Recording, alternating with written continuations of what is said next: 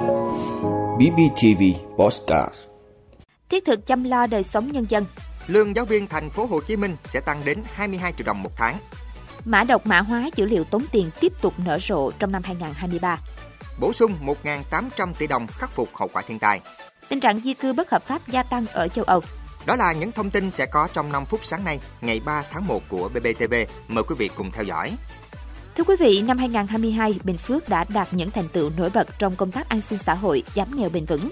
Toàn tỉnh giảm được 2.205 hộ nghèo, đạt 110% so với kế hoạch. Trong đó, chương trình giảm 1.000 hộ nghèo dân tộc thiểu số đã giảm được 1.013 hộ, đạt 101,3% chỉ tiêu kế hoạch.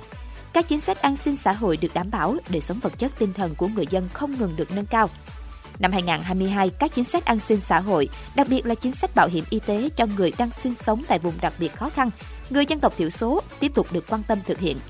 Trong năm, Bình Phước đã triển khai và phân bổ kịp thời nguồn vốn từ chương trình mục tiêu quốc gia phát triển kinh tế xã hội vùng dân tộc thiểu số và miền núi với 216 tỷ đồng, có phần làm thay đổi diện mạo vùng sâu xa, vùng dân tộc thiểu số.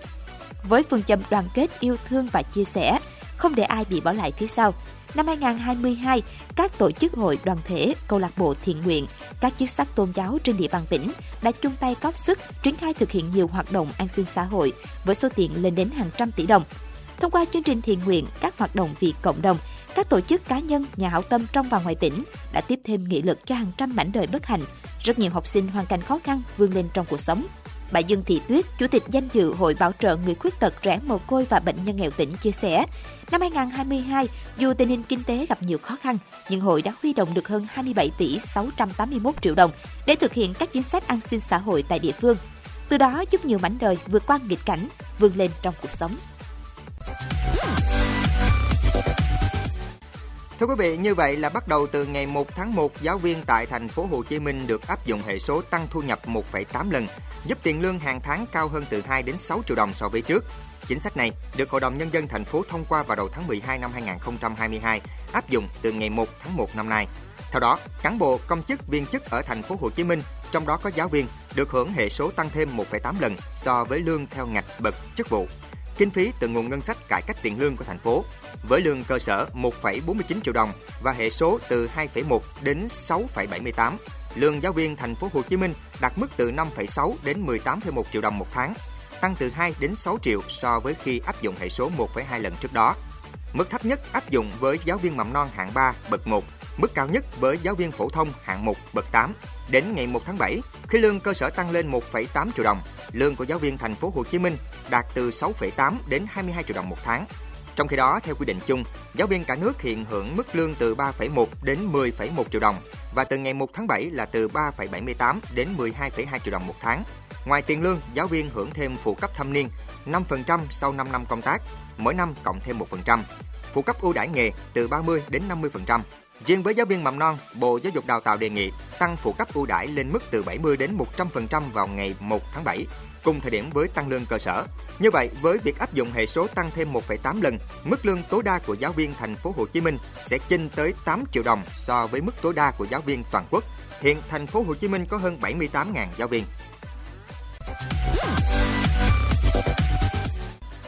Thưa quý vị, năm 2023, mã độc mã hóa dữ liệu tống tiền ransomware được dự báo tiếp tục nở rộ và chuyển dịch hẳn sang tấn công vào các máy chủ. Điều này được lý giải là do nguồn lợi tài chính mà nó có thể mang lại cho hacker. Theo thống kê, trong năm 2022, ransomware nhằm vào người sử dụng cá nhân đã giảm mạnh. Thống kê của công ty NCS cho thấy không có vụ việc tấn công mã hóa dữ liệu nào đáng kể trên diện rộng nhắm vào người sử dụng cá nhân. Tuy nhiên, đã có nhiều chiến dịch tấn công mã hóa dữ liệu quy mô lớn nhằm vào hệ thống các máy chủ dữ liệu, đặc biệt máy chủ kế toán của các cơ quan doanh nghiệp. Cao điểm là vào tháng 4 năm 2022, hàng loạt máy chủ kế toán tại Việt Nam đã bị mã hóa toàn bộ dữ liệu, ảnh hưởng nghiêm trọng đến hoạt động của các cơ quan tổ chức bị tấn công. Phân tích của chuyên gia NCS chỉ ra rằng có hai điểm yếu lớn khiến các máy chủ dữ liệu tại Việt Nam bị khai thác tấn công, đó là sử dụng mật khẩu yếu do dịch vụ truy cập từ xa Remote Desktop và sử dụng mật khẩu mặc định cho tài khoản quản trị cơ sở dữ liệu. Vì thế, hacker thường tấn công vào mật khẩu, sau đó cài mã độc, mã hóa dữ liệu để tống tiền. Để phòng chống hình thức tấn công bằng ransomware, theo chuyên gia NCS, các quản trị cần thiết lập mật khẩu mạnh cho các tài khoản quản trị từ xa. Nếu truy cập từ xa cần sử dụng kênh truyền riêng có mã hóa, đóng các cổng dịch vụ không cần thiết, đổi mật khẩu mặc định của các tài khoản quản trị cơ sở dữ liệu. Các cơ quan doanh nghiệp cũng cần xây dựng hệ thống sao lưu dữ liệu thường xuyên và trang bị các phần mềm diệt virus để bảo vệ thường trực.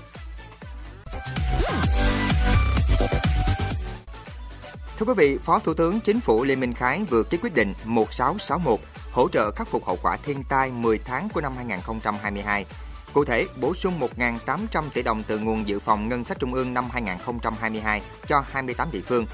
Số tiền trên các địa phương thực hiện hỗ trợ giống cây trồng vật nuôi, thủy sản bị thiệt hại, hỗ trợ thiệt hại về nhà ở, gạo cứu đói, hỗ trợ khẩn cấp di dời dân cư theo quy định hiện hành. Ban chỉ đạo quốc gia về phòng chống thiên tai các bộ Tài chính, Kế hoạch và Đầu tư, Nông nghiệp và Phát triển nông thôn và Ủy ban nhân dân các tỉnh thành phố nêu trên chịu trách nhiệm toàn diện về tính chính xác của nội dung và số liệu báo cáo đề xuất.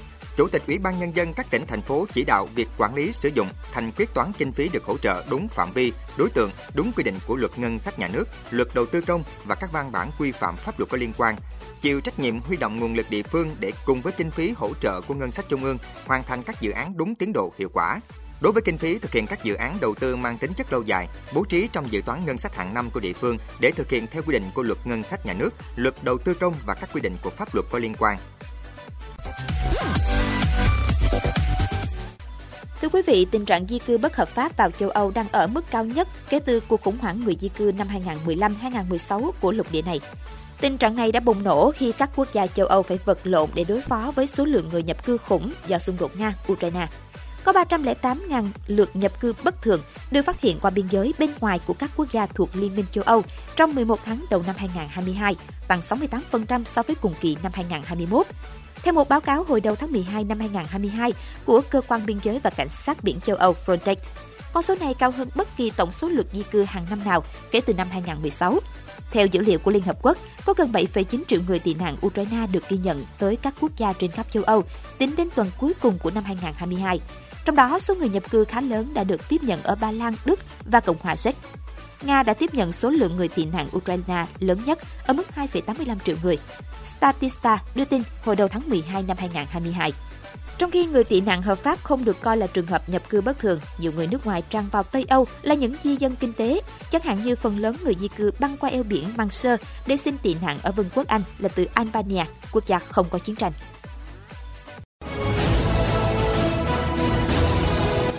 Vị đã luôn ủng hộ các chương trình của Đài Phát thanh truyền hình và báo Bình Phước. Nếu có nhu cầu đăng thông tin quảng cáo ra vặt, quý khách hàng vui lòng liên hệ phòng dịch vụ quảng cáo phát hành số điện thoại 02713 887065. BBTV vì bạn mỗi ngày.